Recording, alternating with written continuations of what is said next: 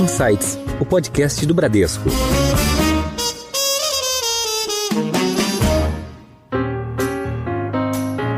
Olá, bem-vindos a mais um episódio do Insights, o seu podcast semanal que provoca um novo jeito de pensar. Eu sou a Priscila Forbes e hoje nós vamos conversar com a Moss. Você sabe como compensar a sua pegada de carbono e contribuir com a conservação da Amazônia ao mesmo tempo? Então seja bem-vinda, seja bem-vindo a este Insights. A gente vai ter o enorme prazer de conversar hoje com o CEO da Moss, Climatec, que está revolucionando o mercado brasileiro de créditos de carbono. Então quero dar as boas-vindas ao Luiz Felipe Adaime. Luiz, bem-vindo ao Insights. Super obrigado, um prazer estar aqui. Obrigado pelo convite. Quem está com a gente também para essa conversa hoje é a Fabiana Costa, que é gerente de sustentabilidade do Bradesco. Fabi, bem-vinda de volta ao Insights. Pri, Luiz, prazer imenso participar de mais um Insights com vocês. Luiz, a, Moss é muito mais do que uma empresa, né? Ela é uma plataforma por meio da qual as pessoas e companhias podem comprar créditos de carbono e compensar também as suas emissões, né? A sua, como a gente chama, a sua pegada de carbono, né? Mas conta aqui pra gente um pouco mais sobre a atuação de vocês. Como é que surgiu a ideia de fundar a Moss e como é que ela atua? E aí a gente vai entrar também nesses temas de tecnologia, como o blockchain, né, os tokens, e principalmente os NFTs, os Non-Fungible Tokens, aqueles tokens não fungíveis, que até hoje eu estava lendo uma analogia que eu achei super intuitiva, né? Que se o blockchain é o cartório, o NFT é a matrícula. Então, queria que você explicasse aqui, em termos assim mais leigos, para quem não é desse mercado, o que são essas tecnologias. A MOS é uma player integrada do sistema de serviços de compensação de carbono. Essa é uma frase longa para dizer que o que a gente faz é tudo que tem a ver com a compensação de poluição, de emissões de gases de efeito estufa. A gente ser integrado quer dizer que a gente participa numa analogia, se você quiser fazer, meio paradoxal, com o setor de petróleo. O setor de petróleo tem o upstream, que é a geração de petróleo, né, os poços de petróleo, midstream, que é o refino, é você transformar aquele petróleo em gasolina e derivados, e o downstream, que é você distribuir gasolina, é a partir de distribuição. A cadeia de carbono tem os mesmos três lados ou três etapas. A gente está em todos. Está no upstream, que é a geração dos créditos de carbono. Isso quer dizer o quê? Em termos de florestas e crédito de carbono florestal é a nossa nosso foco, a nossa especialidade a gente desenvolve projetos em conjunto com donos das florestas para certificar o trabalho de conservação deles. Então, como é que funciona? A gente chega para um proprietário de uma floresta, e aqui são áreas enormes, assim, do tamanho da cidade de São Paulo, por exemplo. A gente está falando de 100, 150 mil hectares. A gente chega para esse cara, dono dessa floresta, e fala: Ó, oh, você preservou, você pode ser remunerado por isso. E ano após ano, à medida que você for conservando, a gente vai gerar créditos de carbono e vender para empresas poluidoras para remunerar o seu trabalho. Aí ele entra com a terra e a conservação, o trabalho de conservação, e nós entramos com know-how. É como se fosse uma joint venture, que é uma parceria, 50% para cada lado. A MOS é um registrado no maior registro global de créditos de carbono, e tem vários, tá? Não é um mercado de carbono, são só no mercados regulados, cada país tem o seu, são mais de 68.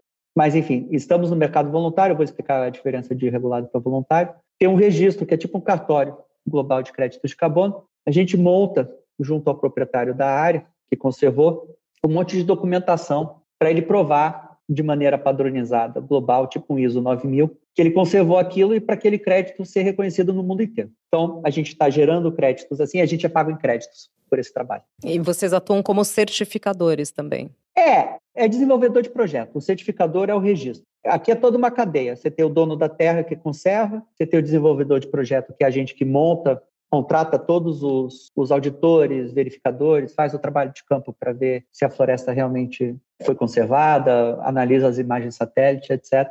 E aí, finalmente, monta-se um documento que chama-se PDD, Project Design Document, que é submetido para o registro global, que é a certificadora, é o validador final. Em o trabalho sendo validado, geram-se créditos de carbono e a cada ano olha-se o que foi feito no ano anterior. Aí você tem essa parte de geração de créditos, tem uma parte que a gente atua de intermediação, no qual a gente seleciona projetos de conservação na Amazônia, que a gente julgue, passando no nosso crivo de diligência e tal, que são super honestos, enfim, que tem um trabalho top de linha e, e best in class, aí a gente compra esses créditos no atacado, usando o nosso balanço, o nosso caixa, e revende para empresas de todo tamanho. Temos clientes desde o do tamanho da Gol até a, a, padaria do Zé da esquina. Eu notei isso, que toda vez que eu vou com a Gol, depois eu recebo um e-mail perguntando se eu gostaria de compensar minha pegada de carbono daquela viagem com a Moss, né? Vocês têm essa parceria. Sim, e foi a primeira companhia aérea da América Latina a oferecer compensação de carbono. E temos outras, tem iFood, tem Ering, tem a Elo, enfim, tem várias. E aí a gente tem a, a parte do downstream, né? Que no caso do petróleo seria a distribuição de gasolina. A gente aqui está do lado oposto do petróleo, né? De não poluição mas o conceito é parecido. A gente monta software né, programas, para que as empresas não tenham que ficar calculando a pegada de carbono dos seus produtos ou dos seus serviços. Então, por exemplo, a Go, a gente tem uma API, um programa, que faz plug and play no sistema das empresas, e aí você consegue oferecer, por exemplo, o voo carbono neutro, ou no caso de empresas de frete e logística, o frete carbono neutro, ou no caso de carro, enfim, qualquer coisa, camiseta de algodão e tal, uh, a gente põe no ponto de venda a, a compensação. Em termos de tecnologia que você estava perguntando, os nossos grandes diferenciais, a gente tem vários, a gente nasceu como uma empresa de tecnologia e o crédito de carbono sempre teve uma, uma questão, um certo ceticismo por parte do mundo de que se aquele crédito teria sido vendido mais de uma vez ou não. Né? E aí a gente colocou em blockchain, que é uma maneira complicada de dizer que a gente colocou num código que é inquebrável. E rastreável, né? Aliás, ele é rastreável, mas ele é, é infraudável. Você não consegue fraudar aquela transação. E você consegue ver o caminho, né? De quem para quem. Exato. Uhum. A gente põe em sites públicos. Quando você faz uma transação de carbono hoje em dia, por exemplo, num site qualquer, sei lá, do Brasil ou da Europa, você manda dinheiro para aquele site e você recebe de volta um PDF. Mas nada te, te garante que aquela compensação no registro global de créditos realmente foi feita. Em blockchain não tem como né, vai mostrar lá o crédito saindo do registro, e a gente audita tudo isso também, indo para o blockchain, e aquele crédito seria em tempo real, e aquilo fica registrado para todo sempre ali. Na, lá, agora são 3h24, então às 3h24 do dia tal, a Priscila calculou sua pegada de carbono, quer dizer, não vai ter isso, mas comprou, sei lá, dois créditos e deu baixa nesses dois créditos. Para compensar, você tem que dar baixa. Então, agregou muita segurança, muita transparência, rastreabilidade, e eu acho que agregou também uma digitalização do back-office, porque o que, que acontecia com o crédito de carbono? Era tudo feito no telefone, no Excel. A corrente é tão forte quanto o mais fraco. Se o ativo é digital, igual o crédito de carbono é, mas o processamento das transações está sendo feito à mão, é totalmente sujeito a erro humano, a, a fraude, a má fé.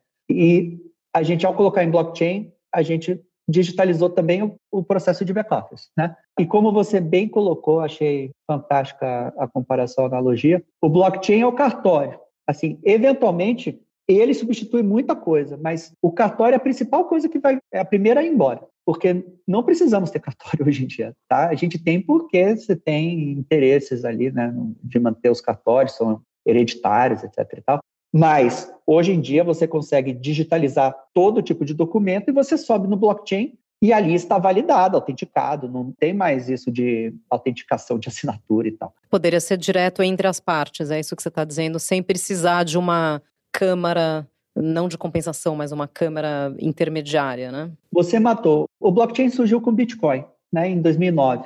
Não foi uma coincidência, foi logo após a crise financeira 2008, 2009, quando geeks, né, pessoas hackers e tal, falaram, cara, por que, que a gente tem que confiar no, no governo para o nosso dinheiro? E tinha um monte de gente que tinha né, dinheiro depositado nos bancos, e os bancos quebraram e tal, e eles falaram, por que, que eu tenho que passar pelo Banco Central e pelo governo para eu transacionar, para eu comprar, sei lá, um copo de café de você? Né? Não precisa. A gente poderia ter o nosso dinheiro digital, que é sempre a, a mesma quantidade, e aí a gente transacionaria de uma maneira que estivesse público na rede, mas ela é pública para quem quiser saber, mas ela é anônima, no sentido que eu consigo preservar minha anonimidade, mas o sistema como todo põe aquela transação para qualquer um ver. Tá, vai estar a pessoa A para a pessoa B, dois Bitcoin.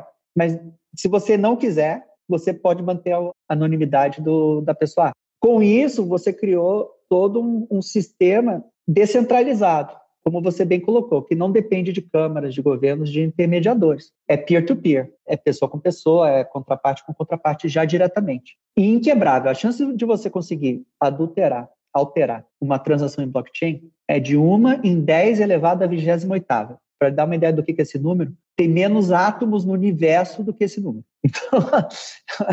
Então, Dá nem para imaginar um número desse tamanho. E, como você bem colocou, a NFT é um selo, é a matrícula. É uma maneira complicada de dizer. As pessoas acham que a NFT é a figurinha. Essas figurinhas, esses memes daquele Board Ape, né? Os usos são muito amplos. Por exemplo, a gente montou NFT de terras para proteção da Amazônia. A NFT substitui a matrícula. Em alta.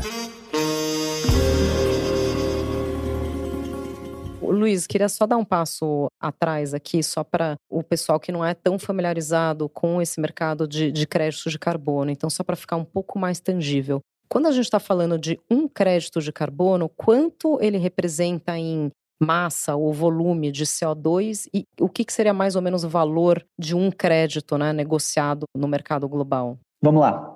Tem vários mitos e falácias de como funciona carbono. O primeiro é que o crédito de carbono seja plantar árvore ou tirar carbono do ar, sequestrar carbono do ar. Não é só isso, tá? É muito mais amplo. Assim como a NFT não é só figurinha, crédito de carbono não é só plantar árvore. O exemplo mais claro aqui é um parque eólico. Ele gera crédito de carbono, né? Energia renovável gera crédito de carbono. Acho que a gente tem meio essa intuição. Mas a gente sabe que um parque eólico é um monte de catavento. E o catavento não está tirando carbono do ar. Ué, mas como é que gera crédito de carbono? Porque o parque eólico, né, de 100 megawatts, ele evita a construção de uma térmica carvão de 100 megawatts que poluiria, sei lá, ao queimar carvão para gerar energia, um milhão de toneladas de carbono ao ano. O crédito de carbono, a definição oficial é um crédito de carbono representa uma tonelada de carbono sequestrado ou evitado, tá? Por uma empresa ou projeto ambiental. Como é que funciona? Se vocês lembrarem da quinta série ou, sei lá, do primário, as árvores elas geram energia, a planta gera energia fazendo fotossíntese, né? Então ela tira CO2 do ar e com a energia do sol ela transforma aquilo em energia para ela né, crescer e, e, viver e solta para o ar oxigênio e H2O e água. A árvore ela tá, ela é uma maquininha de tirar CO2 do ar e acumular no tronco como celulose. Celulose é, é C6H12O6. Então, metade do peso de uma planta são átomos de carbono. Então, ela está tirando né, gás carbônico, ou seja, poluição, do ar e está acumulando no tronco. A árvore ela acumula ela sequestra, né, tira mais carbono do ar quando ela está crescendo. Outro mito e falácia de carbono é a Amazônia é o pulmão do mundo. Gente, a Amazônia é incrível, é sem valor, assim, é um quadrilhão, é mil trilhões de dólares de valor, mas ela não é o pulmão do mundo, porque florestas maduras, a árvore ela, ela tira CO2 do ar quando ela está crescendo. Se ela para de crescer, não é uma floresta madura igual a Amazônia, ela está tirando durante o dia, só que ela respira à noite, né? Quando não tem a luz do sol, ela não está fazendo fotossíntese. Então ela está soltando o que ela tirou durante o dia. Só que a gente tem que sim preservar aquele estoque de carbono. A Amazônia é um grande estoque de carbono, de inestimados bilhões de toneladas de carbono. Ao ano, a gente perde para a atmosfera aproximadamente 500 milhões de toneladas de carbono ao queimar a Amazônia. E aí o conceito do crédito de carbono de conservação, não de reflorestamento. Reflorestamento é fácil, né? Você planta, tira CO2 do ar quando ela está crescendo a árvore, você calcula quanto está tirando de CO2 do ar, certifica isso e gera crédito de carbono. O conceito de conservação, ele é similar àquele do parque eólico. Quando você evita o desmatamento, você está evitando a emissão de, de CO2. Porque quando você queima uma árvore, aquele estoque de carbono que está nos troncos, nas folhas, vai para o ar como CO2. Os números são absurdos. Da poluição do mundo, da emissão de gás de efeito estufa do mundo, de 55 bilhões de toneladas ao ano, número que era 25 bilhões há 14 anos, ou seja, mais que dobrou em 14 anos, e zero 300 anos atrás, ou seja, era zero na Revolução Industrial, foi para 25 bilhões em 2008 e já estamos em 55, tá exponencializando. Exponencial. É. Desses 55 bilhões, um quinto, 11 bilhões, é da gente queimar a árvore no mundo. Ou seja, se a gente parasse hoje de desmatar no mundo, a poluição do mundo cairia um quinto, assim, só da gente parar. No caso do Brasil, o Brasil é o maior poluidor de desmatamento do mundo.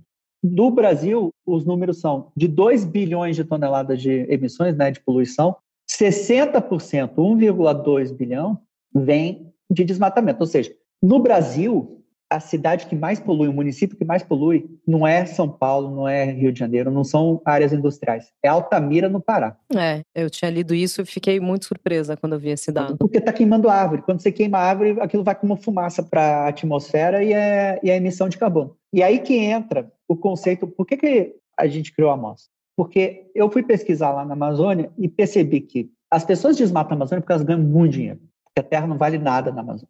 Tá? Então, ou ela invade, queima e revende por 500 dólares, 2.500 reais o hectare, ou ela compra por 500 reais, 400, 500 reais, queima e revende por 2.500.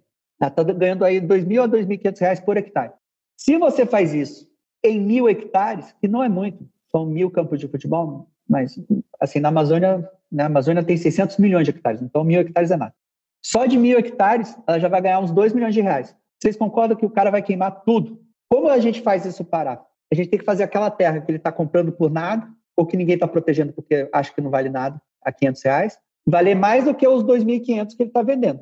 Vocês concordam Sim. que se ele tiver que comprar 3 mil e, e for revender a 2.500, ele não vai fazer isso, né? Como a gente faz o valor chegar a 3 mil reais? A gente tem que remunerar o trabalho de conservação. E esse trabalho tem que valer mais a pena e dar mais dinheiro do que só de gado. Ou seja, a árvore tem que valer mais em pé do que derrubada. E para você trazer essa questão da valorização da floresta em pé, o engajamento ele é uma pauta central.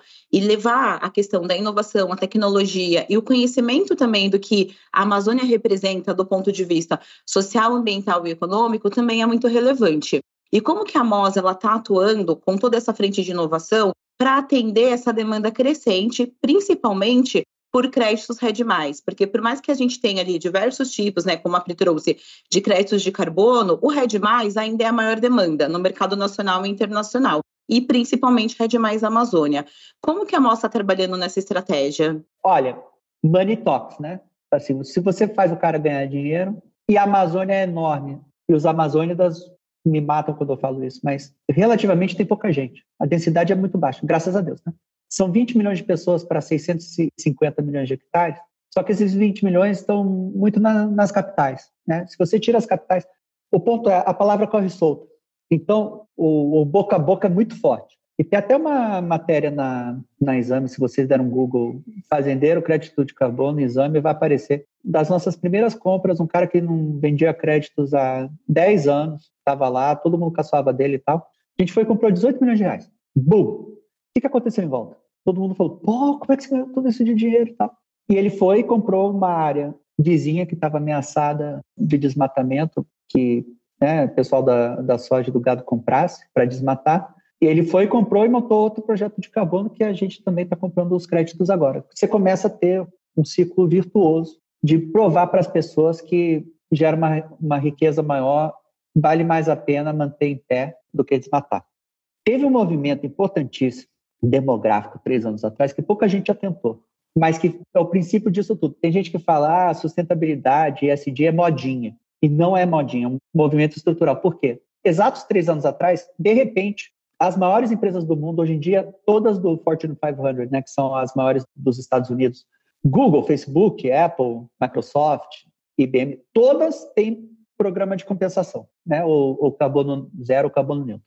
Por que, que esses programas, quase todos, foram montados de 2019 para cá? O que, que aconteceu em 2019? Os millennials se tornaram o grupo principal demográfico do mundo. Millennials, pessoas nascidas depois de 1980, ou seja, de 42 anos para baixo, passaram os baby boomers, que é a geração dos nossos pais e avós, como o grupo mais importante do mundo de, de pessoas. Os millennials são hoje em dia um terço da população global, metade da força de trabalho, em cinco anos serão 70% da força de trabalho. Isso mudou tudo. Por quê? Porque os millennials ligam para o meio ambiente, porque eles sabem que o planeta está sendo estragado e que eles que vão ter que viver nesse planeta. Então, os hábitos de investimento e consumo dos milênios são diametricamente opostos ao dos nossos pais e avós. Exemplo, tem pesquisas da Economist que mostram que para o milênio investir, 93% dos milênios, ou seja, quase todos, só investem em empresas sustentáveis ou, ou, que eles sabem que não vai fazer algum mal ao meio ambiente. Esse número para os baby boomers é menos de 20%. Outra, empresas de consumo sabem que nas pesquisas internas, e cada vez mais elas sabem disso, 87% dos millennials só compram produtos que eles sabem que não causam mal social ou ambiental. Não precisa ser só ambiental, não. Toda aquela questão do fast fashion, né, do, do trabalho escravo ou quase escravo no Sudeste Asiático e tal, muita gente mais nova, especialmente, parou de comprar fast fashion por causa disso. E o fato do produto, hoje em dia você tem uma preferência por produto local. Por quê? Porque a camiseta descartável do fast fashion vem lá da China e polui um monte para vir de navio lá da China, enquanto você pode comprar uma camiseta que talvez seja um pouco mais cara, mas você vai usar mais, de um produtor local da tua cidade, a poluição para trazer aquela camiseta vai ser muito menor. E os millennials também têm uma coisa cultural que foi muito fomentado ou estruturado nos últimos 10 a 15 anos, que é a economia compartilhada. Né? São uma geração que nasceu ou cresceu com Uber, né? com o Airbnb, que não tem esse drive que gerações mais velhas tinham, esse ímpeto, essa ânsia cultural de serem criados para comprar casa, se casam mais tarde, formam família mais tarde. Tudo isso gera um consumo mais consciente e menor. E tudo isso gera uma necessidade das empresas se adaptarem a isso. Então, as empresas estão reconhecendo cada vez mais que para captar dinheiro barato e para tomar um empréstimo no banco, por exemplo, vai tentar tomar um empréstimo para comprar uma térmica carvão ou para fazer uma térmica carvão. Não consegue mais, não tem. Assim, BNDES não dá, os bancos não dão, ninguém dá. Isso faz com que o custo de capital do carvão suba e de empresas de energia limpa caia. Então, as empresas estão se adaptando a esse novo mundo onde os mercados de capitais exigem né, que elas façam algo a respeito de sustentabilidade ou do âmbito ambiental e do lado do consumo. Não é mais uma questão só de marketing. Você quer vender e vender mais, você tem que ter o, o selo. E no ISD, ISD, né, a ESG é ambiente, social e governança. Vocês concordam que mudar a governança do dia para a noite ou aspectos sociais de uma empresa do dia para a noite é muito difícil. Só que o ambiental, compensar a pegada de carbono, é literalmente um cálculo. Né? Você calcula, você não vai estar 100% ambientalmente amigável, mas você tá, vai estar dando um grande passo, que é compensar o teu impacto. Isso tem gerado uma demanda enorme para o crédito de carbono, muito maior do que a oferta. Por isso o preço de carbono está subindo tanto. Subiu quatro vezes, de 2,5 dólares para 10 dólares uh, hoje em dia, e a tendência acho que é de subir cada vez mais. Um crédito vale 10 dólares, é isso? dependendo do crédito. Não tem um mercado de carbono. As grandes economias do mundo, o Brasil ainda não é regulado. O Brasil tem um só setor regulado, que é o, de combustível, que é o RenovaBio, onde distribuidores de gasolina, vendendo gasolina acima de um certo volume, tem que comprar crédito de carbono chamado CBIOS do setor sucrocoleiro. Ou seja, isso é para incentivar que a gente produza ou consuma mais etanol, né, que emite quatro vezes menos do que a, a gasolina e o diesel. Mas na maior parte do mundo, países, lugares desenvolvidos, tipo Califórnia, costa leste americana, Europa, China, Japão, Austrália, Nova Zelândia, Canadá, todos esses lugares são regulados. Em lugares regulados, o governo estabelece um limite, que eles chamam de cap and trade. O cap é um limite em inglês, né? Eles falam, ó, setor de aviação, vocês podem emitir 2 milhões de toneladas por ano. E aí você tem o trade, que é a negociação. Então, 2 milhões de limite, digamos, na Europa. Se a Air France, ou uma empresa qualquer, poluir 3, ela poluiu 1 acima do limite, ela tem que comprar isso no mercado. Ela vai ter um custo financeiro com isso. Se uma outra companhia aérea emitiu um abaixo, ela pode vender. Então o dinheiro está fluindo dos que poluem mais para os que poluem menos. Isso é um mercado regulado. E você tem 68 e eles ainda não se conversam. Eles estão se consolidando, mas cada mercado tem o seu preço porque eles não se conversam. A Europa não aceita crédito chinês, China não aceita crédito europeu. Então, na Europa é 100 dólares, na China é 9, na Califórnia é 30, cada lugar tem seu preço. E aí você tem um mercado global, verdadeiramente global, que é o voluntário, que se chama voluntário porque não é exigido pelo governo, mas é voluntário, eu digo entre aspas, pelas questões que eu falei, as empresas estão se vendo cada vez mais obrigadas, se não pelo governo, pelos seus investidores ou consumidores, a compensarem, a comprarem créditos de carbono. E aí você tem grandes registros globais voluntários, onde a oferta, a geração está vindo de projetos ambientais, a gente trabalha no mercado voluntário, e as empresas, entre aspas, voluntariamente compram para compensar sua pegada de carbono. Nesse mercado, você tem diversos tipos de crédito, de energia limpa, de aterro sanitário, tem vários. E o florestal é o mais caro, porque é o marketing mais, né, um negócio mais visual, assim. O que, que você acha né, mais legal para você falar da tua empresa? Que comprou, nada contra, tá? Mas que você comprou crédito de carbono de queimar metano em lixão, em aterro sanitário, ou que você comprou um crédito que preserva a Amazônia, né? Então, o da Amazônia, o florestal, ele tem um prêmio. ele custa mais caro, ele custa na casa de 10 dólares. Em Foco.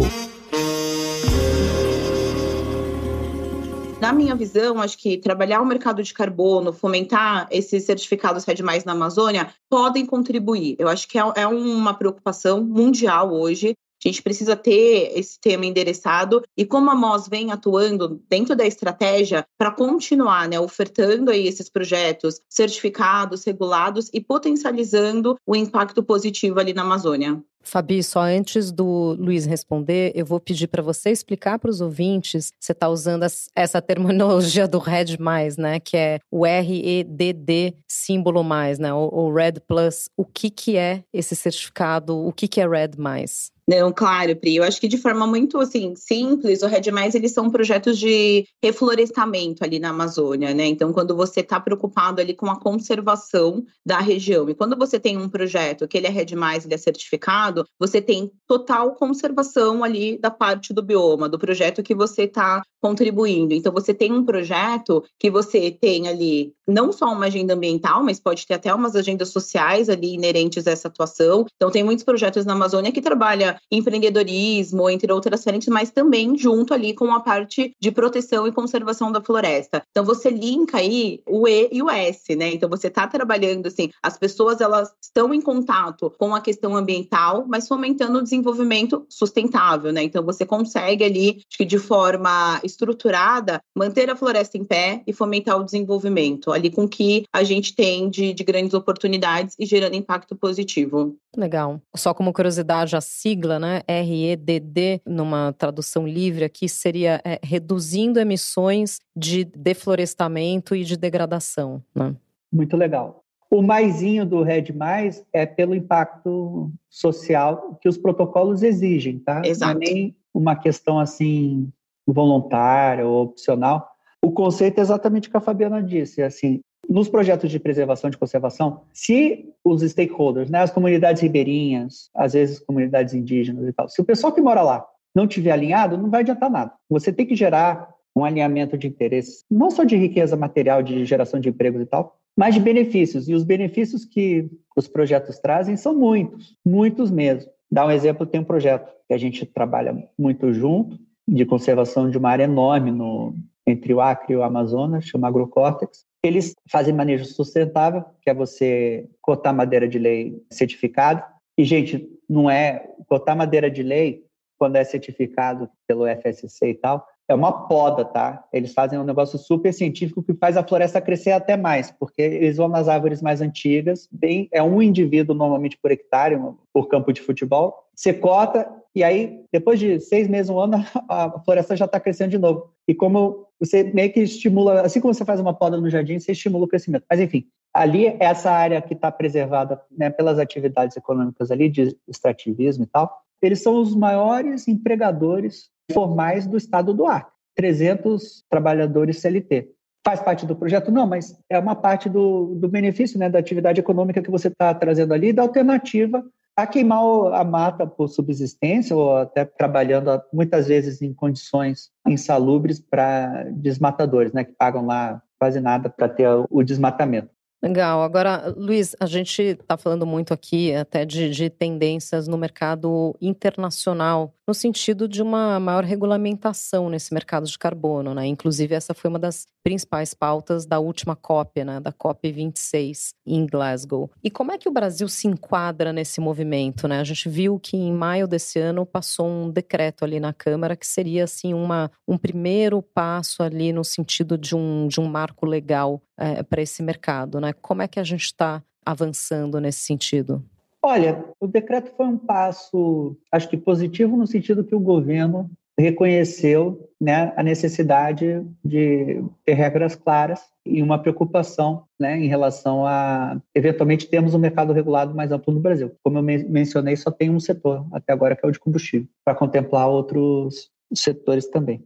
Há um projeto, eu ia falar havia, mas há um projeto de lei de desenvolvimento já há um bom tempo, do deputado Marcelo Ramos, que tem toda uma assim uma consulta com a sociedade civil e com técnicos e tal, que o decreto passou um pouco por cima.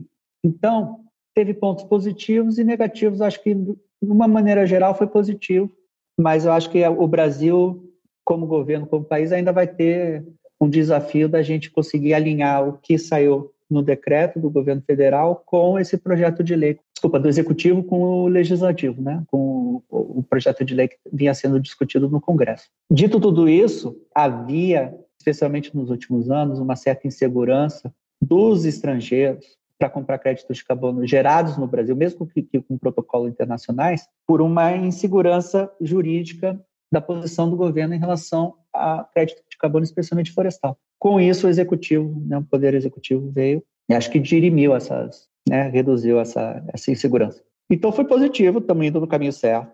O Brasil tem que ter um mercado regulado.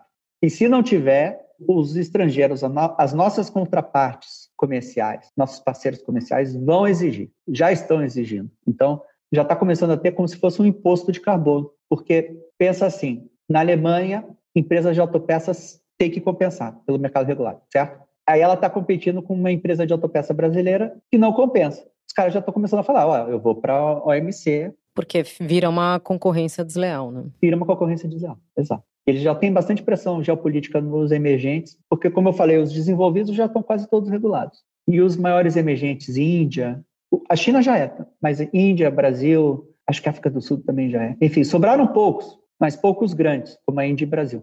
E mesmo nossos vizinhos aqui, a maioria já é regulado. Então, o Brasil, infelizmente, ficou para trás aqui, mas, mas a gente é a Arábia Saudita do carbono. A gente tem 40% das florestas do mundo, tropicais do mundo, e 50%, metade do potencial de geração de crédito de carbono do mundo está no Brasil. Ou seja, nós seríamos os principais interessados em ter essa regularização, né?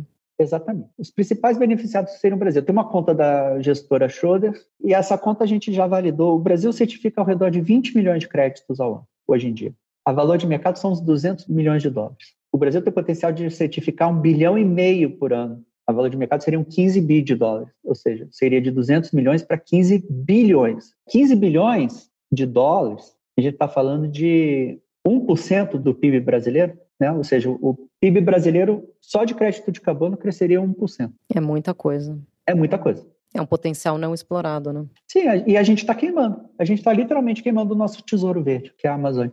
E como que vocês, né, utilizando toda essa parte de inovação, tecnologia, toda a expertise da MOS, entendem que pode apoiar também essas empresas que ainda não têm o cálculo ali do seu inventário, não conhecem a sua pegada de carbono, a começar a se engajar, mapear e passarem aí a inventariar e também entrar nesse mercado de compensação? Bom, vamos lá como entrar nesse mercado, a primeira coisa, como você mencionou, é inventariar, é calcular quanto está se emitindo de gás de efeito estufa, ou seja, poluindo. Ao contrário do que a gente acha, eu já tive com alguns amigos que falam, tá, mas eu tenho uma rede de spa, isso não polui. Polui sim. Tudo que a gente faz polui. Não existe carbono zero. A não ser que você fique sem respirar. assim. Tudo tem um impacto, né? É, a não ser que todos os seus funcionários fiquem sem respirar no escuro, talvez. Ligou o ar-condicionado do escritório, já está emitindo carbono, né? Seu deslocamento, né? O simples fato de você sair da sua casa e ir até a empresa, você já está emitindo. Isso, exatamente como vocês disseram. O uso de energia elétrica, gás de cozinha, transporte, enfim, transporte de qualquer tipo, extintor, ar-condicionado, tudo isso polui. Refrigerador.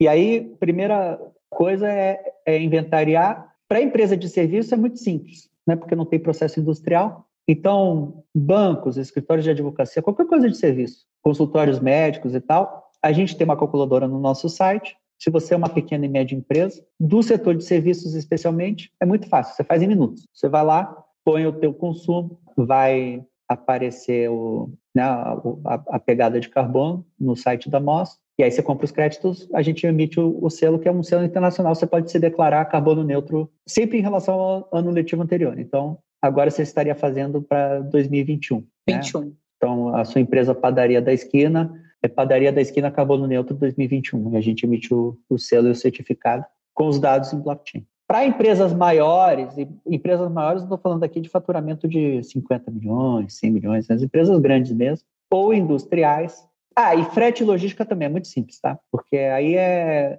É distância, né? Percorrida. É distância e combustível. É uma conta super fácil. E aí de qualquer tamanho. Desde o iFood, que é cliente nosso, até, sei lá, é, a empresa de moto entrega. Embora o iFood já use também, eles estiveram com a gente aqui num episódio do Insights, eles já usam bicicletas elétricas e, e bicicletas normais, né? Então não, não é tudo é, moto, né? Então já, já é menos poluente pelo modal de transporte, né? Esse ponto que você levantou é ótimo. O, o crédito de carbono não é uma panaceia, tá? É uma solução intermediária que intermediária não, temporária, para a gente compensar o impacto de coisas que a gente não consegue. No futuro, a gente espera que a poluição seja próxima a zero, que a gente já esteja capturando de maneira líquida né, carbono do ar e que a energia seja limpa, o transporte seja elétrico, a hidrogênio, e não estejamos mais desmatando as nossas matas. E, finalmente, para empresas grandes, contrata-se uma empresa especializada que faz o chamado inventário, que é o, o cálculo da pegada de carbono da empresa, que é o, o quanto ela está poluindo. E aí, em processos industriais, ou setor primário, né, mineração, petróleo, agropecuária, aí visita-se a, a parte ali da, das operações, e aí tem um protocolo internacional, a, a gente recomenda algumas empresas, é, mas é um processo mais demorado, demora em meses, é caro, é, é para empresa grande mesmo, ou empresas listadas em bolsa, outro patamar já. Luiz, muito bacana te ouvir assim e, e ver né, toda essa evolução estratégica que a MOS tem realizado no mercado. Eu acho que a MOS é um dos exemplos de como nós estamos trabalhando a pauta ESG dentro do InovaBrá. Inovação e sustentabilidade é uma pauta totalmente conectada e cada vez mais a inovação ela vai ser um potencializador da agenda ESG. Então, é bacana ver como inovação está sendo relevante para o mercado de carbono e que no Bradesco ficamos muito felizes de ver exemplos como a MOS e cada vez mais essa pauta crescente de ESG dentro do InovaBrá seu guia. A gente falou sobre diversos assuntos aqui, sobre crédito de carbono, regularização desse mercado, potencial, tecnologia, e infelizmente a gente vai chegando aqui ao final desse episódio que foi riquíssimo. E aí, Luiz, a gente queria encerrar aqui com um quadro já tradicional nos episódios do Insights, que é pedir dicas, né? Pode ser de leitura, pode ser de filmes, documentários, é, qualquer coisa que você acha que, que enriqueça aí o aprendizado dos nossos ouvintes. Poderia falar aqui por horas, que é um tema é muito urgente para nossa sociedade. Acho que o pessoal não tem ideia da urgência que a gente tem de combater a mudança climática. Mas tem um livro, se você for ler uma coisa, leia esse livro, chama Terra Inabitável, do David Wallace Wells, que é um jornalista de Nova York que veio bem agnóstico estudar o tema e ele fala, ó, eu vim sem viés né, para ver se quem tem razão é o Al Gore ou o Trump. E descobriu que não é nenhum dos dois, que é muito pior do que o Al Gore imagina ou, ou diz por aí, né, ou, ou do que a Greta diz por aí. A situação é muito, muito grave. Ele explica muito bem os impactos se a gente não fizer nada.